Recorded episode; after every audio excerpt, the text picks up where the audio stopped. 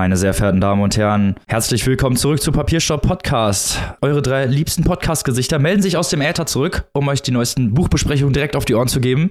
Heute mit sehr viel Spannung, wenn Reinhard Götz über diesen Podcast reden würde, würde er sagen, geil, geil, geil.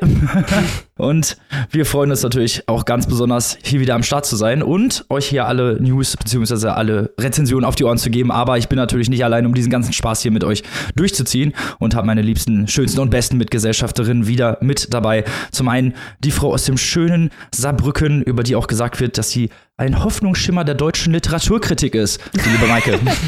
Bonjour.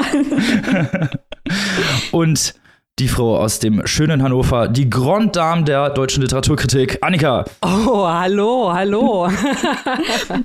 Und natürlich auch mit dabei der Tanzbär aus Münster, der, falls ihr es nicht bemerkt habt, schon eingangs aus Reinhard Götz Rave zitiert hat. Einfach so nonchalant, weil er es kann. Es ist Robin. Hallihallo. genau, da sind wir wieder und wir haben erstmal einen Sponsor der heutigen Folge, den wir schon häufiger hier hatten und zwar ist das Holzkern. Ha, wir freuen uns natürlich immer über Holzkern zu sprechen. Sehr, sehr schöner Schmuck, sehr, sehr schöne Uhren aus nachhaltigen Materialien, aus natürlichen Materialien. Ein Familienunternehmen aus Österreich, das hier schon mehrfach unsere Folgen gesponsert hat. Und diesmal haben wir was ganz Besonderes für euch, denn ihr könnt bei Holzkern momentan richtig krass abgreifen. Denn aktuell laufen bei Holzkern die Black Weeks. Das sind zwei Wochen, in denen ihr sehr, sehr starke Rabatte bekommt. Vom 14. bis zum 20. November, also bis Sonntag, könnt ihr auf der Holzkern-Website Sachen bestellen. Und wenn ihr zwei Sachen kauft, bekommt ihr das zweite Produkt 50% rabattiert, also für die Hälfte. Wenn das nicht mal, ja, was ist, dann weiß ich auch nicht. Also da kann man auf jeden Fall schon mal richtig gut Geld sparen. Und Nächste Woche, vom 21. bis zum 28. November, haut Houtscam noch mal richtig drauf. Da könnt ihr nämlich, wenn ihr drei Sachen bestellt, bekommt ihr das dritte und das günstigste für umsonst. Also wenn das mal nichts ist, weiß ich auch nicht. Genau. Und äh, ihr wisst ja, Holzkern hat uns schon Testprodukte zukommen lassen. Wir alle besitzen Holzuhren aus verschiedenen Hölzern nachhaltig hergestellt und auch den Schmuck von Holzkern haben wir schon ausgetestet. Ringe, Ketten, Ohrringe, Armbänder, alles Papierstau approved. Und jetzt gibt es ein neues Produkt bei Holzkern auf der Seite. Da ist uns ein bisschen die Spucke weggeblieben. Denn bei Holzkern kann man jetzt Handtaschen aus Holz und Stein bestellen. Ehrlich, Schieferhandtaschen. Handtaschen aus Rosenholz. Es ist ein Wahnsinn. Auch das lohnt es sich einmal anzuschauen, denn wir wissen, bald ist Weihnachten. Da lohnt es sich, die Geschenke für die Liebsten frühzeitig und preiswert zu sichern. Ganz genau. Und deswegen sind diese Black Weeks also Doppel-Win-Win denn ihr seid frühzeitig dabei, ihr habt eine super tolle Auswahl aus einem immer größer werdenden Portfolio. Mike hat es gerade erwähnt, die Leute bei Holzkern, die lassen sich richtig geile Sachen einfallen. Und deswegen sind diese Rabattcodes auch so cool, weil ihr da richtig mal stöbern könnt in den verschiedenen Kategorien. Robin hat es ja gerade schon erklärt, entweder in der ersten Woche 50 Prozent aufs zweite Teil oder in der zweiten Woche sogar das dritte für 100 Prozent. Und diese Rabatte könnt ihr auf alle Produkte, also auf die ganze Palette anwenden, bis auf bereits reduzierte Produkte. Also schaut euch da mal um. Schnell sein lohnt sich, denn natürlich sind die Bestseller nach der Black Week eventuell an der einen oder anderen Stelle ausverkauft, weil Holzkern, das ist ja alles Unikatarbeit, was da gefertigt wird. Und äh, ja, ne, früher Vogel fängt den Wurm in diesem Fall.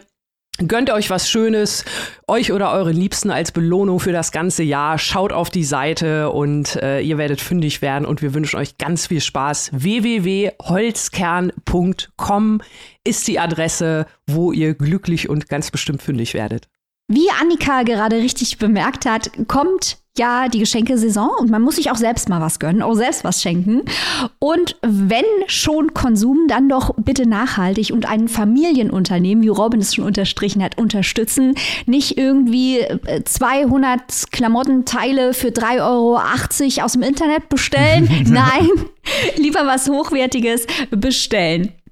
Genau, und dabei noch ein tolles Unternehmen unterstützen, das, wie gesagt, so aus sehr schönen Materialien etwas herstellt. Und da stehen wir natürlich immer für ein und ihr natürlich hoffentlich auch. Also geht mal auf die Website www.holzkern.com, schaut euch da um, zieht euch die Rabatte rein.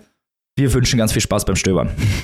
Außerdem ist natürlich unser Rabattcode immer noch aktiv. Das heißt, ihr könnt 15% Rabatt auf jedes Produkt bekommen mit dem Code Papierstau15. Alles kleingeschrieben, 15 direkt dran. Und dann bekommt ihr 15% Rabatt, wenn ihr vielleicht nur ein Produkt kaufen wollt. Robin, ich weiß, du bist der Überleitungsking, aber lass mich jetzt mal probieren. Okay. Wisst ihr, wer noch in Geberlaune ist? Hamburg. Hamburg hat nämlich die diesjährigen Hamburger Literaturpreise rausgehauen und damit sind wir schon beim Vorgeplänkel dieser Folge. Die mit je 6000 Euro dotierten Hamburger Literaturpreise in verschiedenen Kategorien. Wir beschränken uns hier auf eine, denn Buch des Jahres ist und auch an dieser Stelle möchte ich nochmal, hey, aufgepasst, Deutscher Buchpreis rufen, denn der Deutsche Buchpreis hat trotz unserer Forderungen folgendes Werk ignoriert, nicht jedoch der Hamburger Literaturpreis. Claudia Schumacher. Liebe ist gewaltig, ausgezeichnet als Buch des Jahres und womit mit Recht.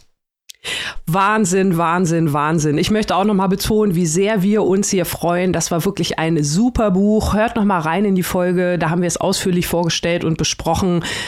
Wahnsinn. Also ein ganz toller psychologischer Roman über das Thema Gewalt, über das Thema Gewalt hinter verschlossenen Türen an Stellen, an denen man es vielleicht nicht erwartet und wie sich das über Generationen hinweg immer weiterentwickelt. Ganz fein psychologisch beobachtet von Claudia Schumacher. Was für ein Debüt. Ganz toll. Herzlichen Glückwunsch. Richtig. Dieses Buch entspricht unseren Kriterien. Es ist für Literaturpreise, es ist inhaltlich absolut relevant, da es um, wie Annika gerade ausgeführt hat, Gewalt geht und die subtile psychologische Darstellung der Gewalten. Da sind wir schon bei den ästhetischen Mitteln. Dieses Buch funktioniert einfach auf allen Ebenen, hätte auch zumindest mal ein Longlisting beim Deutschen Buchpreis verdient. Aber naja, nun dieser Preis, wir sind sehr gespannt, was sich in dem Preisgeschehen in diesem auslaufenden Jahr noch tun wird. Ansonsten haben wir natürlich schon die Fühler ausgerichtet auf die Preise, die im nächsten Jahr anstehen. Wir haben alle Termine notiert. Wir haben unser Ohr auf der Preisschiene, wie uns kennt. Der Preislisten-Podcast macht seinem Namen alle Ehre. und damit kommen wir zum Eingemachten und zwar zu dem ersten Buch unserer Folge. Und zwar geht es um einen Autor, einen sehr berühmten amerikanischen Autor, der hier in Deutschland leider so ein bisschen ja, bisher noch nicht so groß beachtet wurde. Aber wir ändern das natürlich jetzt. Und Maike, sagt euch wieso. Genau, also wenn ihr unserer Steady-Community angehört, dann wird euch die folgende Ausführung, die jetzt von mir kommt, überhaupt nicht überraschen, denn ihr wisst, auf Steady in unseren Exclusives. Da hauen wir alles raus, was in die regulären Folgen nicht reinpasst, inklusive jede Menge Geschehen in anderen Teilen der Welt. Denn nur in Ausnahmefällen stellen wir im regulären Programm ja noch unübersetzte Werke vor, während wir in den Exclusives einfach machen, worauf wir Bock haben und worauf die Community Bock hat. In den Exclusives könnt ihr uns einfach anschreiben, sagen, mach doch mal das und mach doch mal das und dann machen wir das einfach. Wir sind quasi die literarische Jukebox auf unserer Steady-Seite. Gebt einfach bei Google ein Steady und Papierstau. Ihr kennt den Drill.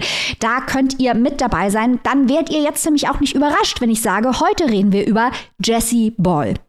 Jesse Ball ist der aufregendste junge Autor, den die USA zu bieten haben. Jesse Ball ist quasi der Clemens Setz der USA. Es ist ein surrealistischer Autor, der experimentelle Romane schreibt, die unglaublich mutig und bewegend sind. Ich bin absolut fasziniert von Jesse Ball. Ich habe all seine Bücher hier bei mir schön angeordnet stehen auf dem Ehrenregal, gemeinsam mit äh, Kracht und Setz und Joshua Groß findet Jesse Ball bei mir statt, direkt neben Cormac McCarthy, da wo er hingehört. Ist zwar komplett eine andere Ausrichtung, aber das sind alles Bücher, die mir mitten ins Herz gehen, die mich intellektuell ansprechen, die mich emotional ansprechen, die mich faszinieren, die wahre Page-Turner sind. Jesse Ball, geboren 1978 in New York, ist Professor am School of the Art Institute in Chicago, unterrichtet dort klar Literatur, aber zum Beispiel auch Kurse zum Thema Schlafwandeln. Und ich habe hier ein schwer zu bekommendes kleines Büchlein von ihm äh, aus seinem Kurs Luzides Träumen. Sleep Death Brother heißt das. A Child's Dream Instruction. Also er befasst sich mit dem Unterbewusstsein und zutiefst menschlichen Regungen, die schwer in Sprache zu fassen sind. Da werden wir auch nächste Woche nochmal drauf zurückkommen im Rahmen eines anderen amerikanischen Autors. Aber jetzt erstmal Jesse Ball, denn wie Robin schon angedeutet hat, Bislang hat man sich im deutschsprachigen Raum nicht an ihm versucht. Ball zu übersetzen ist bei vielen Büchern, glaube ich, auch eine unfassbare Herausforderung. da er sich natürlich mit dem Oszillieren von Sprache befasst, was umso schwerer zu übersetzen ist. Also es geht ihm nicht um präzise Benennung, sondern um Sprach- und Assoziationsräume in großen Teilen seines poetischen Werks. Deswegen hat man sich noch nicht so richtig rangetraut, zumal es wahrscheinlich auch nicht so ganz einfach zu vermitteln ist, weil es eben edgy ist. Aber edgy ist unser Geschäft, edgy ist unser zweiter Vorname. Deswegen reden wir jetzt über Jesse Balls Zensus. Nun endlich aus dem amerikanischen Englisch übersetzt von Alexander Lippmann, erschienen im kleinen Luftschacht Verlag. Uns ist es nur ganz zufällig überhaupt zu Gehör gekommen, dass es Jesse Ball jetzt auf Deutsch gibt. Wir jammern schon seit Jahren rum, dass es das nicht gibt. Aber jetzt haben wir hier Zensus gefunden und natürlich sofort unser Programm geändert, um euch das hier groß vorstellen zu können, weil ihr müsst von diesem Autor Notizen nehmen. Ihr habt einfach was verpasst, wenn ihr euch nicht mit Jesse Ball beschäftigt. Und Census hat dann auch den Gordon Byrne Prize 2018 gewonnen. Also nicht mehr das aktuellste Buch von Ball, aber das erste Buch von Ball, das ich zum Beispiel gelesen habe auf das ich aufmerksam wurde, das auch in großen Buchclubs in den USA dann gelesen wurde, breit wahrgenommen wurde. Ein unglaublich bewegendes Buch. Nach dieser doch recht langen, aber aus meiner Sicht unglaublich notwendigen Vorrede geht es jetzt los. Worum geht es eigentlich in Zensus? Dazu sollte man vielleicht wissen, Jesse Ball hatte einen Bruder, Abram, der hatte das Down-Syndrom und ist mit nur 24 Jahren verstorben. Und dieses Buch ist eigentlich eine Art Monument für Abram, denn Jesse Ball hat immer angenommen, sein ganzes Leben lang, dass er eines Tages auf Abram aufpassen wird, weil er nicht selbstständig leben kann konnte ohne weiteres, weil seine Eltern irgendwann zu alt sein werden, ist Jesse Ball immer darauf von ausgegangen, dass er auf seinen Bruder aufpassen wird, sein ganzes Leben lang, bis eben Abram mit 24 Jahren verstarb und sich damit das gesamte Leben und auch die Zukunftsaussichten von Jesse Ball komplett verschoben haben. Hier in dem Buch geht es allerdings nicht um zwei Brüder, sondern das Ganze wird etwas verfremdet abgebildet, denn hier begegnen wir einem Witwer, einem Vater, dessen Sohn das Down-Syndrom, also Trisomie 21 hat. Und Boll war der Meinung, dass diese leichte Verfremdung der Beziehung passender sein würde für die Beziehung, die er und Abram in der Zukunft gehabt hätten, wenn Abram nicht leider verstorben wäre. Also wir haben im Buch diesen Vater, einen Chirurgen, der mit einer tödlichen Krankheit diagnostiziert wird, der bald sterben wird und dann beschließt, Volkszähler zu werden und mit seinem Sohn durch das ganze Land zu reisen. Jetzt sage ich schon an dieser Stelle, alles, was in diesem Buch passiert, ich sagte eben schon, Assoziationsräume, oszillierende Sprache, alles, was in diesem Buch passiert, ist metaphorisch. Also denkt jetzt nicht, was ist denn das für ein komischer Plot? Dieser Plot ist nicht eins zu eins zu lesen. Es ist ein surrealistischer Autor, der rein metaphorisch arbeitet. Die Mutter, wissen wir, ist gestorben. Der Vater sorgt sich sehr um die Zukunft des Sohnes, wenn er nicht mehr leben wird.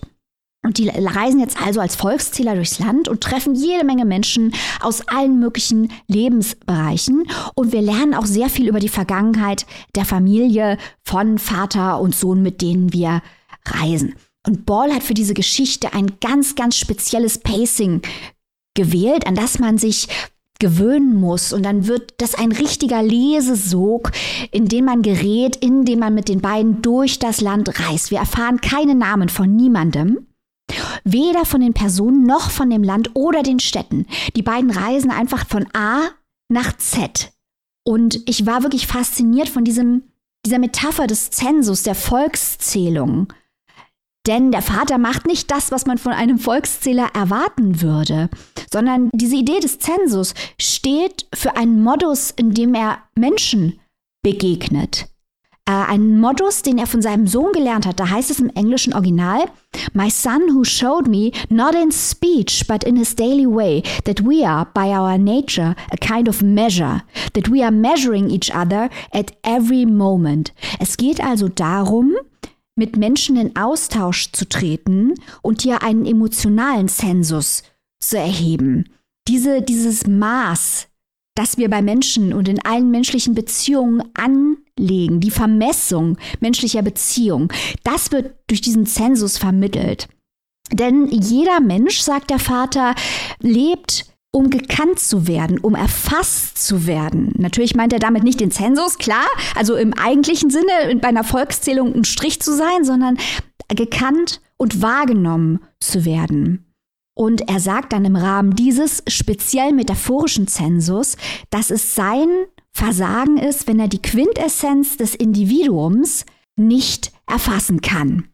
Und diese Signifikanz wird umso klarer, wenn wir die Geschichten des Vaters hören, der darüber spricht, wie sein äh, gesundheitlich beeinträchtigter Sohn verlacht und von anderen grausam behandelt wird. Das ist der Zensus, die Zählung, die Wahrnehmung, um die es hier geht.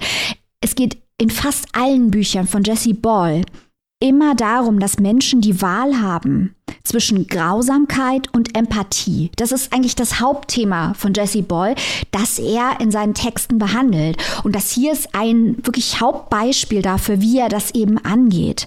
Denn dieser Junge mit Down-Syndrom wird teilweise grausam und teilweise empathisch behandelt. Und äh, der Zensus, das ist eigentlich das Maß, das, der moralische, der empathische, ähm, der Charaktermaßstab, der hier vermessen wird. Und immer wenn Vater und Sohn mit jemandem gesprochen haben, markieren sie diese Person mit einem Tattoo um zu zeigen, dass sie registriert wurden, heißt es im Text. In Wahrheit geht es natürlich um äh, die nachhaltigen Eindrücke, die wir bei Menschen durch Begegnungen hinterlassen.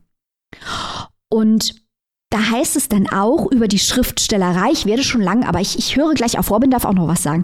Da heißt es dann auch über die Schriftstellerei, telling stories is a visitation of this sort, for the stamp bears the impression not just of what it was to begin with, but of its every use. Also, dass der Austausch, in dem wir durch Geschichten treten, auch durch dieses Buch, durch die Schriftstellerei, durch die Begegnung, dass das uns verändert. Visitation. Und dieser Volkszähler und sein Sohn hinterlassen eben diese Markierung. Und diese Markierung kann eben positiv oder negativ sein, denn it is easy for humans to be cruel and they leap to it. They love to do it. It is an exercise of all their laughable powers. Die lächerliche Kraft des Menschen besteht in der Grausamkeit. Menschen lieben die Grausamkeit. Das ist immer die moralische Aussage von Jesse Ball. So, und wenn ihr jetzt denkt, das ist ja total abgefahren, ha, es geht noch weiter. Eine wichtige Rolle spielt zum Beispiel die verstorbene Mutter. Die war nämlich ein professioneller, berühmter Clown und hat Kindern in der Schule und ihren Schülern beigebracht, eine Bücherei der Formen zu werden. Ich werde das gar nicht, das kann man alles weiter interpretieren, dafür haben wir keine Zeit. Ich möchte nur aufzeigen, wie viel poetisches Potenzial in diesen Texten ist. Wir treffen hier eine Figur, die heißt Mutter. Also nicht in der Übersetzung heißt die Mutter, die heißt im englischen Original Mutter. Und Mutter träumt davon, ein Komorane zu sein, also ein Wasservogel. Und sie weiß aber, dass sie ihre Form, wir denken nochmal an den Clown, nicht ändern kann. Denn alles, was geändert wird, wird künstlich und wird weniger als das, was es ist. Also es geht darum, wie wir Menschen dafür wahrnehmen, was sie sind und was sie nicht sind. Our human victories by their nature have no glory. Ich könnte jetzt immer weiterreden. Ihr merkt schon, ich liebe es. Es ist ein Buch voller Rätsel, voller Metaphern, voller Ideen. Und ich habe versucht, die alle zu lösen. Und das war der Spaß. Und ich muss sagen, am mhm. Ende, ich werde nicht verraten, was am Ende dieses Buches steht. Aber ich habe Rotz und Wasser geheult. Und ich glaube, der Robin auch. Das ist vollkommen richtig. Ich bin ein bisschen böse, dass du mir dieses Buch eigentlich empfohlen hast, weil ich, weil ich wirklich sehr betroffen war am Ende. Es ist sowieso auch ein unfassbar schönes und auch teilweise ja, einfach sehr berührendes Werk. Also man merkt genau das, was du schon gesagt hast, diese Empathie versus Grausamkeit, überhaupt die ganze Gesellschaft oder diese, diese Räume, diese sozialen Räume, die hier betrachtet werden, sind so unfassbar interessant, weil ja auch die beiden als, ja, diese ähm, Volkszähler eigentlich ja so sozusagen auch freiwillig sind. Also das wird in, irgendwann im Text gesagt, so wenn die rumlaufen, dürfte sie jemand eigentlich töten oder verletzen oder sonst irgendwas mit ihnen machen und sie könnten dafür nicht belangt werden. Also die Täter dürf, könnten dafür nicht belangt werden. Und auch diese Art von Herangehensweise, da ja zu den Leuten hinzugehen, obwohl eben diese Gefahr besteht und trotzdem mhm. halt diese sehr intensiven Gespräche und die überhaupt äh, sehr intensiven Charaktere zu erfahren, die hier in diesem Buch drin sind, hat so viel Spaß gemacht, weil man hier ganz, ganz viele Lebensgeschichten halt auch hört oder so ganz, ganz viele kleine Geschichten, was den Leuten tatsächlich wichtig ist und äh, was sie als Charakter prägt, als Menschen prägt. So. Und es ist halt ein sehr ja, eine sehr, sehr einnehmende Geschichte einfach. Mal abgesehen davon, dass diese Dynamik zwischen dem Vater und dem Sohn unfassbar gut gemacht ist. Man hat ja auch immer wieder so ein paar Rückblicke oder beziehungsweise auch manchmal ein paar Szenen, in denen der Sohn wirklich schlecht behandelt wird, wo man auch selber wirklich sauer wird. Andere Szenen, die sehr empathisch sind, wo der Sohn wirklich gut behandelt wird, wo sich die Leute freuen, dass da jemand kommt, der ja einfach Spaß am Leben hat und einfach Spaß daran hat, irgendwas Neues zu entdecken. Und das hat ja einfach so viel Spaß gemacht, diese beiden Charaktere auch zu lesen, wie sie durch dieses Land ziehen, wie sie die Gesellschaft betrachten und wie wiederum die Gesellschaft auch sie betrachtet. Weil es gibt ja auch welche, die ja, äh, denen nicht unbedingt freundlich gegenüberstehen, nennen wir es einfach mal so. Und die durchaus bestimmt auch ihre Gründe dafür haben, aber das ist halt so das, das Spannende einfach. Also dieser ganze Text ist sehr, sehr stark, also auch metaphorisch extrem aufgeladen. Das ist was, das kann man fast eigentlich gar nicht auf der Plotlinie lesen. Da haben wir später noch ein anderes Buch, was genau das Gegenteil macht. Aber in diesem Fall ist das halt was, wo, wo man halt super gerne in diese ganzen Metaebenen mit einsteigt und halt sich genau wie Maike du vorhin ausgeführt hast, fragt, was möchte der Autor damit sagen oder halt eben so ein bisschen in dieses Loophole, in dieses Rabbit Hole reingeht, um so ein bisschen, ja, was Neues zu erfahren oder was, was vom Text zu lernen. Und dieser Text ist halt wirklich was, da kann man, ja, sich reinsteigern und da kann man wirklich was draus mitnehmen für fürs ganze Leben eigentlich. Und das ist halt selten, dass ich sowas sage. Also. Also was mich so fasziniert auch ist, wir haben ja wirklich diese sehr stark hervortretenden surrealistischen Elemente. Es gibt ja einen mhm. anderen großen surrealistischen Autor, den wir hier im Podcast immer abfeiern, das ist Sion. Aber ich finde, Sion ist weniger abstrakt als Jesse Ball. Und was mich so fasziniert, aber, aber ähnlich emotional intensiv. Und was mich hier so fasziniert, ist, dass hier wirklich jede Menge Dinge in diesem Buch sind, die ganz schwer zu greifen sind. Eben dieser Kumoran und der Clown und so weiter. Schwer zu greifen, aber es ist immer ergreifend. Mhm. Und äh, das hier ist jetzt nun wirklich nicht der große sentimentale Podcast. Ihr kennt uns, hier wird nicht viel geflennt. Wir hassen sentimentale Literatur. Aber dieses hochabstrakte Buch macht mich derartig emotional fertig. Mhm. Ich weiß nicht, wie Jesse Boll das macht. Er schreibt lauter Bücher, die sich auf einer wahnsinnig abstrakten Sprachebene bewegen und die mich emotional komplett zerstören. Es ist wirklich, ähm, ich bin fasziniert. Also hat dich das irritiert, diese ganzen äh, Vögel und Schwäne und, und Sätze, die einem irgendwie vor die Nase hauen und man muss erstmal innehalten und zehn Minuten überlegen, was gemeint sein könnte? nee, das hat mir ja Spaß gebracht. Wir sagen ja immer, wir wollen gerne mit Texten arbeiten und mit diesem Text kann man halt einfach auch super arbeiten, weil es eben so viele Bilder gibt, so viele Metaphern, die hier drin vorkommen. Auch diese Clowns-Geschichte hat mich total interessiert, weil es ja auch häufig darum geht, was ist das Wesen eines Clowns oder wie kann sich ein Mensch darstellen, um Emotionen im Zuschauer hervorzurufen. Dass nicht die Emotion, die dargestellt ist, gleichzeitig die Emotion ist, die auch beim Zuschauer, bei der Zuschauerin hervorgerufen wird. Und diese Art von Charakterisierung und gleichzeitig auch natürlich die Darstellung von Menschlichkeit in diesem Sinne äh, ist total spannend spannend. Also ich könnte, man könnte hier so sehr krass philosophische äh, Abhandlungen, glaube ich, drüber halten über diesen Text, weil er halt so, so viel bietet. Und mich hat das überhaupt nicht gestört und auch nicht so wirklich verwirrt, nenne ich es einfach mal. Also klar, ich habe ich hab bestimmt nicht alles verstanden, will ich gar nicht behaupten, aber äh, das ist ja, das ist ja das Grandiose an solcher Literatur.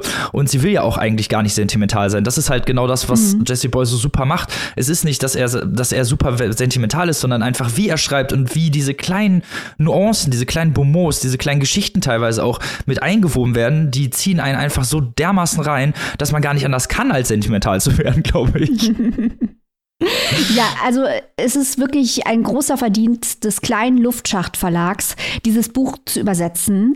Es ist tragisch, dass das nicht breiter rezipiert wird, weil wie gesagt, das ist in den USA alles andere als ein Geheimtipp, Jesse Ball. Der findet dort überall statt, in allen großen Publikationen wird er diskutiert, breit wahrgenommen, hat zahlreiche Preise und Stipendien gewonnen. Also es ist alles andere als ein Geheimtipp.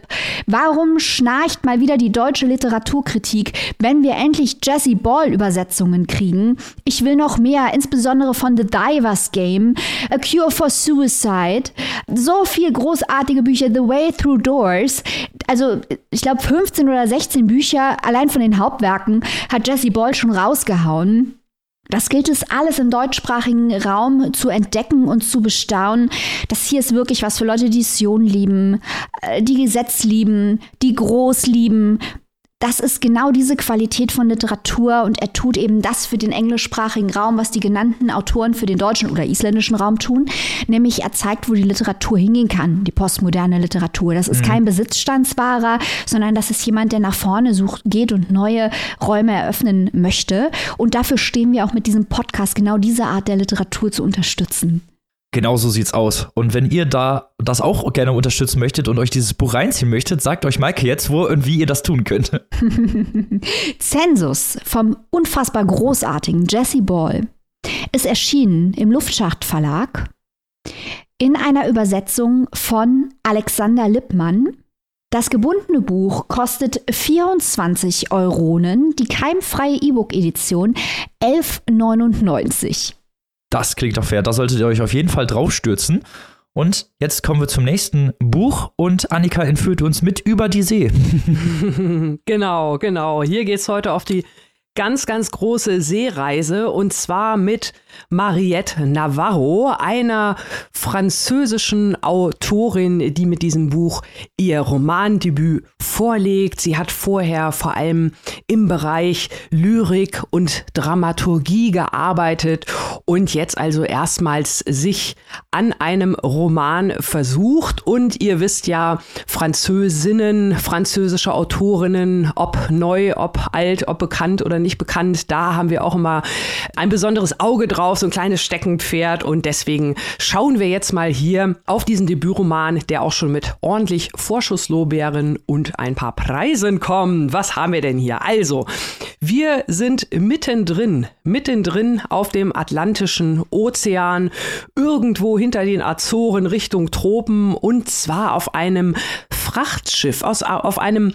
Containerschiff, das dort also seine Route absolviert. Und wir zoomen rein in eine Szene zwischen der Kapitänin und ihrer 20-köpfigen Crew, denn die Kapitänin hat sich soeben einverstanden erklärt und zwar mit einem äh, sehr, sehr ungewöhnlichen und eigentlich auch unmöglichen Vorschlag der Crew. Aber die Stimmung war irgendwie gerade da. Man kennt das, das Momentum. Die Crew hat nämlich vorgeschlagen, Mensch, Chefin, Kapitänin, lass doch mal das Schiff anhalten, lass mal so ein Rettungsboot runterleiern, wir wollen mal schwimmen gehen auf offener See. Da muss man sich jetzt nicht unbedingt groß mit den Gesetzen der Nautik auskennen, um äh, sich vorstellen zu können, dass das keine gute Idee aus verschiedenen Gründen ist. Aber nichtsdestotrotz, die Kapitänin, ich hatte es gerade schon eingangs erzählt, sie erklärt sich einverstanden. Und so kommt es also zu diesem unplanmäßigen Stopp und die 20-köpfige Crew ja, lässt sich mit einem Rettungsboot runter, geht komplett baden, gewollt in diesem Fall während die Kapitänin alleine an Bord bleibt. Und dieser Moment, äh, ja, verändert alles. Das ist quasi der Game Changer hier in diesem Buch. Denn äh, ja, mit dieser Aktion werden verschiedene Dinge ausgelöst oder ja so eine Art Verkettung, Verkettung von Umständen, die man sich teilweise gar nicht so richtig erklären kann. Die Kapitänin, die zum ersten Mal überhaupt alleine an Bord dieses großen Schiffes ist, das sie ja von vielen Überfahrten so oder mit einem ähnlichen Modell schon in guter Kenntnis ist. Also sie hat schon einiges auf dem Buckel, wollte ich damit sagen. Sie ist eine erfahrene Kapitänin, aber es ist natürlich ein besonderer Moment so ganz alleine. Und nach der Rückkehr der Männer zurück an Bord ist auch alles andere nicht mehr so richtig, wie es war. Das Schiff scheint irgendwie ein Eigenleben zu entwickeln. Es fährt nicht mehr so, wie es soll. Es kommt ein komischer Nebel auf. Auch in der Crew sind merkwürdige Abweichungen zu erkennen. So möchte ich es mal vorsichtig formulieren. Und die Kapitänin fühlt sich auch nicht nur immer mehr ja, mit dem Schiff kommunizierend, sondern auch immer mehr an ihren Vater erinnert. Also wir haben ja auch noch eine intergenerationale Geschichte von SeefahrerInnen, denn auch der Vater war lange zur See gefahren, bis er in, ja, in einen mysteriösen Zwischenfall verwickelt war und auch danach nicht mehr derselbe war. Also so ein bisschen so eine ähnliche Situation. Diese Situation auf dem Schiff wird von allen wahrgenommen, also nicht nur von der Kapitänin, auch von der Crew. Und das ist sozusagen der Plot, der sich durch dieses schmale Büchlein schlängelt. Viel mehr Details möchte ich da gar nicht sagen, wie gesagt, auch aus Spoilergründen, aber es gibt trotzdem einiges zu diesem Buch zu sagen. Erstmal, was macht das hier richtig gut oder was macht Mariette Navarro hier richtig gut? Das ist natürlich zum einen dieses Setting, dieses Container-Frachtschiff. Die Autorin selbst war 2012 auf so einem Frachter unterwegs und weil es ihr nicht gelang, diese Eindrücke, die sie da, sie war Writer in Residence, hatte also, ja, so als Schreiberin, als Autorin äh, ist sie dort explizit mitgefahren. Das ist ja so eine Art Stipendium, äh, wenn man so möchte. Und die Eindrücke, die sie da gewonnen hat, die sie dann also literarisch verarbeiten wollte, ich hatte es ja eingangs gesagt, sie ist eigentlich Dramaturgin, das ist ihr da nicht gelungen und deswegen hat sie es letztlich in den jetzt hier vorliegenden Roman verarbeitet. Und das ist, wie gesagt, ja ein ganz besonderes Setting. Also diese großen Schiffer, äh, das ist natürlich völlig fernab von jeglicher Kreuzfahrtromantik. Äh, man kann ja wirklich da als Passagier in mitfahren auf diesen großen Frachtschiffen. Das ist natürlich ein ganz anderes Erlebnis. Also allein schon dieses Setting, wenn man sich das vorstellt, dieses Riesenschiff mit diesen wenigen Menschen und äh, dann natürlich die zweite interessante Zutat in diesem Meeresroman ist natürlich die Protagonistin, die Kapitänin, also eine Frau in dieser Position. Und Mariette Navarro nennt zwar natürlich die Besonderheiten, die sich als Frau in diesem besonderen Setting nochmal anders stellen, als es vielleicht bei einem männlichen Kapitän der Fall wäre, aber es steht trotzdem nicht insofern im Mittelpunkt, als dass hier viel mehr der Typus des Seefahrers genannt wird, im Unterschied zu den Nicht-Seefahrern oder wie es das vorangestellte Zitat von Aristoteles auch sagt, es gibt drei Arten von Menschen, die leben, den Toten und die Seefahrer und die Kapitänin spürt also diesen besonderen Pull zur See mit allem, was dazugehört. Das wird auch hier im Buch an den ein oder anderen kleinen Stellen äh, thematisiert. Die Einsamkeit natürlich, das Unverständnis der Menschen, die diese besondere Leidenschaft, Passion, Lebensaufgabe nicht so nachvollziehen können. Und die dritte Geschichte ist natürlich hier der alles entscheidende Moment, dieser Kipppunkt, diese Entscheidung, dieser Moment, in dem die Männer schwimmen gehen. Das spielt sich alles in, in der ersten, ja, im grob ersten Drittel des Buches ab. Und das ist wirklich eine Situation, äh, das ist sowas, was, was ich auch gerne so als reellen Horror bezeichne, dieser Moment. Man ist auf der See, die Kapitäne ist allein an Bord und wenn man sich das mal vorstellt, so ein Rettungsboot runtergelassen, die gehen alle ins Wasser, es bleibt keiner im Boot. Und da ist ein gewisser Moment der Panik. Äh, ein, ja, das erst, es fängt an wie so ein kleiner Kindergeburtstag auf See. Die Matrosen sind glücklich und die Offiziere, dass sie da schwimmen können. Und es kippt dann irgendwann schnell in einen, ja, Moment der Ohnmacht, der Hilflosigkeit, äh, unbegreiflich. Und da findet die Autorin also wirklich klug gewählte Worte, um diesen Kontrollverlust, um diesen Moment richtig gut darzustellen. Aber, und jetzt kommt hier der große Spannungsbogen zu einem Ende. Ich habe es gerade gesagt, das spielt sich alles im ersten Drittel des Buches ab. Und danach wurde es für mich, äh, da war dann mein Kipppunkt erreicht. Danach wurde es für mich sehr schnell, sehr, äh, ist es sehr schnell untergegangen, weil diese Besonderheiten, diese drei Punkte, die ich jetzt gerade so mal exemplarisch genannt habe, die wirklich hier alles rausziehen, die werden halt auch mit dieser Sprache, mit dieser besonderen Lyrik teilweise sehr treffsicher beschrieben. Aber die Sprache wird halt durchs ganze restliche Buch äh, gezogen. Und äh, da wird es dann sehr, ja, mystisch, äh, unerklärlich. Äh, das passt nicht, das passt zu diesem Drama im Wasser, zu diesem Kontrollverlust. Aber für mich ging es danach wirklich also völlig schwammig weiter. Der Plot ist äh, verwässert immer mehr. Die Ideen, die in diesem Moment der Einsamkeit von der Kapitänin aufgegriffen wurden, die werden danach irgendwie weiterentwickelt. Ich fand die Mystik mit dem Idee, dieses Schiff so ein bisschen als lebendigen Organismus oder als Tier darzustellen, das hat mir da in den eigentlich reellen Horror nicht, nicht reingepasst. Äh, da muss ja für mich sowieso schon alles passen, äh, bevor ich sowas so richtig abfeiern kann. Aber das war mir hier wirklich, also nach sehr, sehr vielversprechendem Start, ist mir dieses Büchlein hier leider dann doch sehr schnell untergegangen. Und es tut mir wirklich sehr leid, weil ich hatte große Erwartungen und es fand äh, den Anfang wirklich richtig, richtig gut. Umso größer dann die Enttäuschung, weil es sich für mich dann leider weder durch den Plot noch durch die Sprache getragen hat, sondern dann auch sehr schnell sehr anstrengend wurde und das bei nur 160 Seiten. Maike, wie war's bei dir? Brauchst, muss ich dir einen Rettungsring zuwerfen oder äh, kannst du dich alleine mit diesem Buch über Wasser halten. ich wollte mich zwischendurch ertränken, Annika. nee, ganz so schlimm war es nicht, aber ich musste, ich musste das jetzt einfach reinhauen, weil es so schön zu dem, was du sagtest, gepasst hat. Es lädt einfach zu diesen platten, nassen Witzen ein. ja, ohne Witze, das ist so.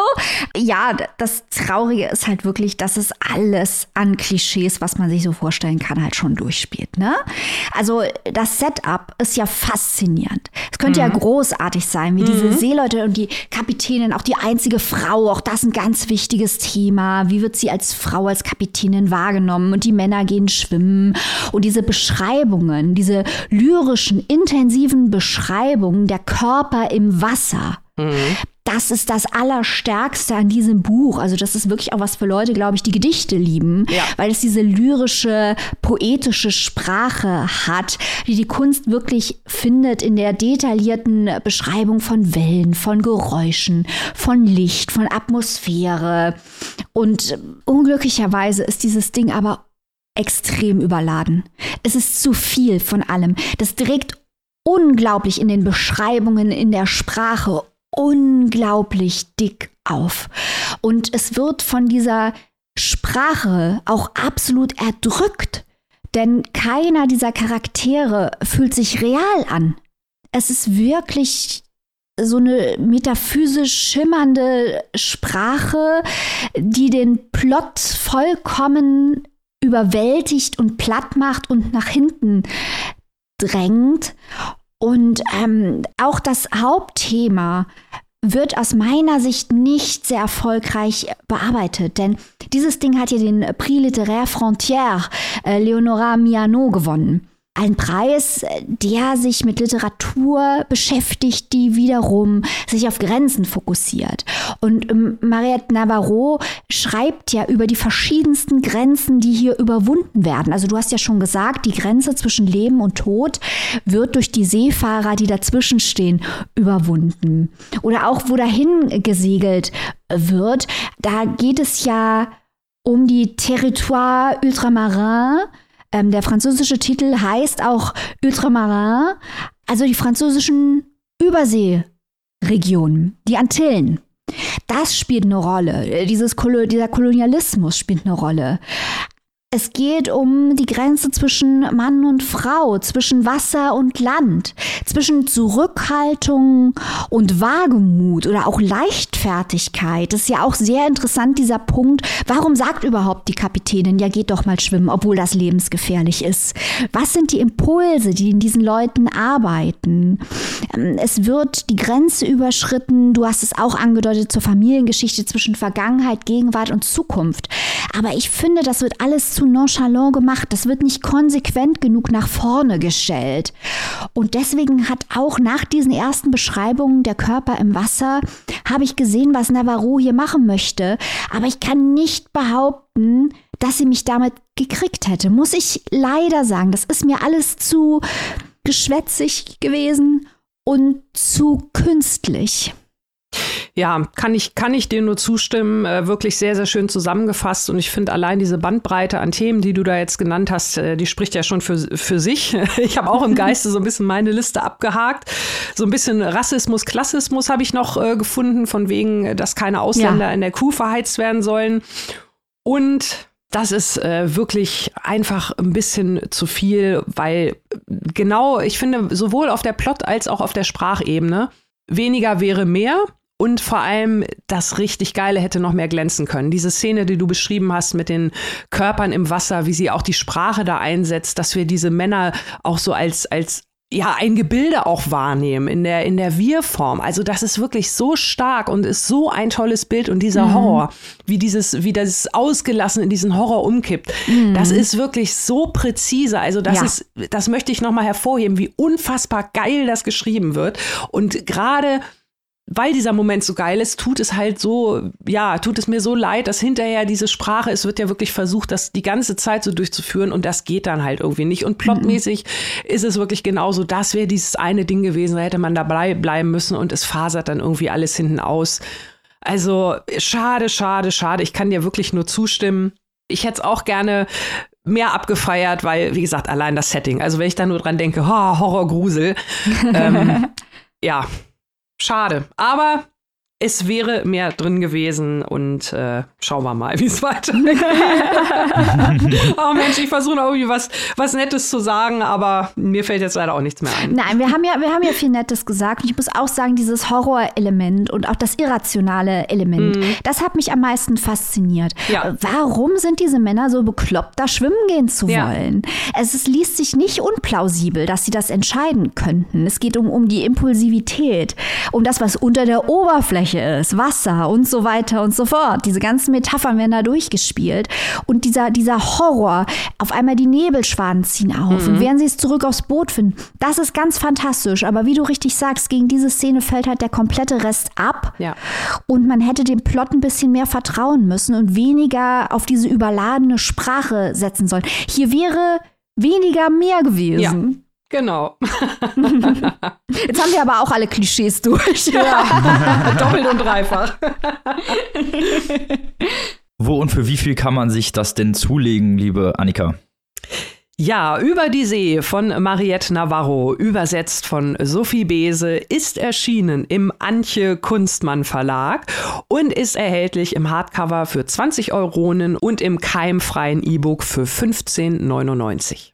Alles klaro. Dann kommen wir zum letzten Roman dieser Folge, einem Schelmenroman. Und falls ihr euch noch an den Buchpreis erinnert, wir haben nicht so gute Erfahrungen in der letzten Zeit mit Schelmenromanen gemacht. Nach Jan Faktors Trottel kommt jetzt Michael Ostrowskis Der Onkel. Mal schauen, ob das besser wird, ob das ja ein guter Schelmenroman wird oder hinterher doch mehr cringe ist, als man denken würde. Erstmal kurz zu Michael Ostrowski selbst. Michael Ostrowski heißt nämlich eigentlich Michael Stockinger, ist 1973 in Österreich geboren, studierte Englisch und Französisch in Graz, Oxford und New York äh, und ist ein österreichischer Schauspieler, Drehbuchautor und Moderator. Das vorliegende Buch ist ein Buch zum Film, zum gleichnamigen Film Der Onkel The Hawk, in dem Ostrowski Regie führte, das Drehbuch schrieb und den Hauptdarsteller spielt. Also er hat alle, er hat alle drei Sachen gemacht und jetzt haben wir halt hier eben dieses Buch. Es ist auch ein Debütroman. Michael Ostrowski hat vorher sonst noch kein Buch geschrieben und direkt das Buch zum Film. Das passt natürlich auch und ähm, ja, wie das so aussieht beziehungsweise wie der Plot ist, das erzähle ich euch jetzt mal.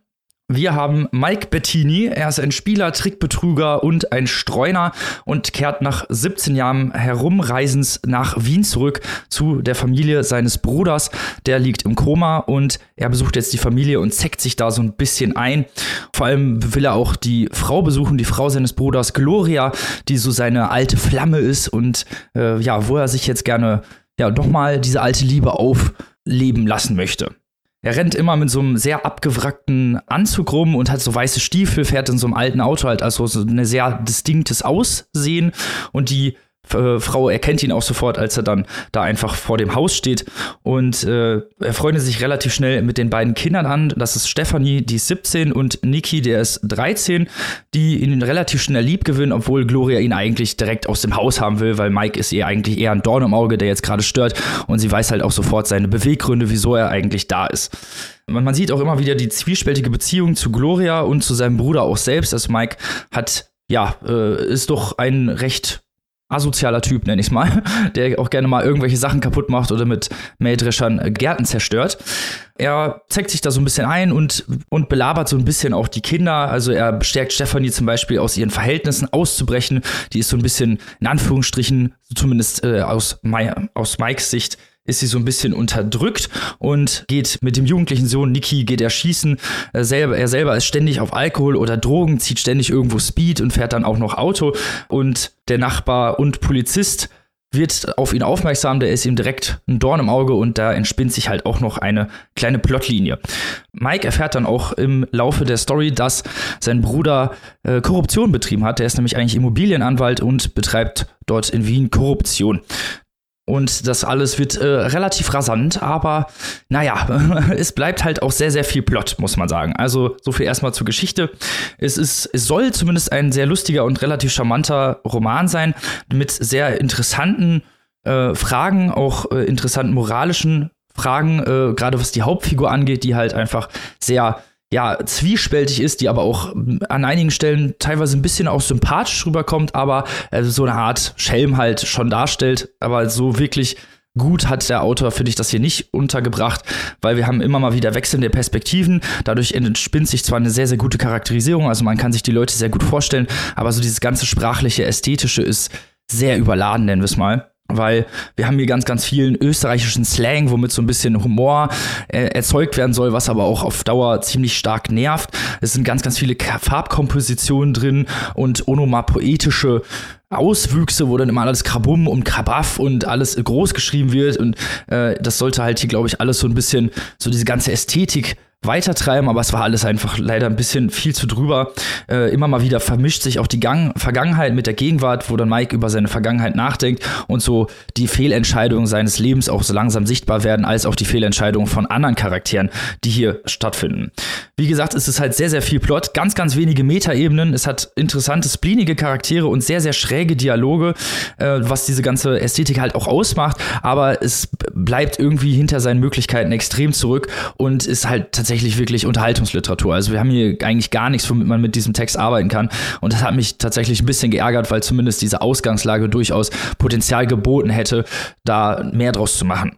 Äh, immer mal wieder kommen auch ganz viele Songs drin vor oder Songtexte, was so einen kleinen ja, Soundtrack hier bilden soll. Aber insgesamt bleibt es doch stark hinter seinen Möglichkeiten zurück. Und im Endeffekt kann man das lesen, muss man aber auch nicht. Also zumindest ist das so mein Endfazit. Aber ich war ja nicht der Einzige, der es gelesen hat. Annika, was hast du denn? Also, ähm, ich habe mir von diesem Buch eigentlich vor allem erwartet, dass es mich provoziert. Das hat es auch, aber nicht auf die Art, die ich mir erhofft habe. Ähm, deswegen, deswegen provoziere ich jetzt hier mal so ein bisschen. Äh, Robin, du hast ja gerade gesagt, dass das Buch unheimlich viel Plot zu bieten hat. Ich behaupte jetzt einfach mal, das ist nur eine Mogelpackung. Das tut so, als wenn es total viel Plot hätte. Aber eigentlich, wenn du mal ganz genau überlegst, was passiert da eigentlich, passiert da eigentlich gar nicht viel. Außer der Metaebene, die äh, da man, ja, die muss man gar nicht irgendwie suchen oder so, weil die ist mit äh, Feuerwerk und Lichterkette und Trörö, Trörö fährt die da durchs ganze Buch. Und zwar der im auch Untertitel vom Film genannte Hawk, der Habicht, der Hühnerhabicht, also der in den Hühnerstall eindringt und äh, von dort aus quasi äh, vom, von innen heraus, ja, die ganzen Hühner alle fickt. So, ganz, ganz platt gesagt. Ähm, und das ist, das ist eigentlich die ganze Geschichte. Also der Bruder, der sich da, du hast es gesagt, ins Haus reinzeckt äh, und versucht, die Kontrolle über die Familie zu übernehmen.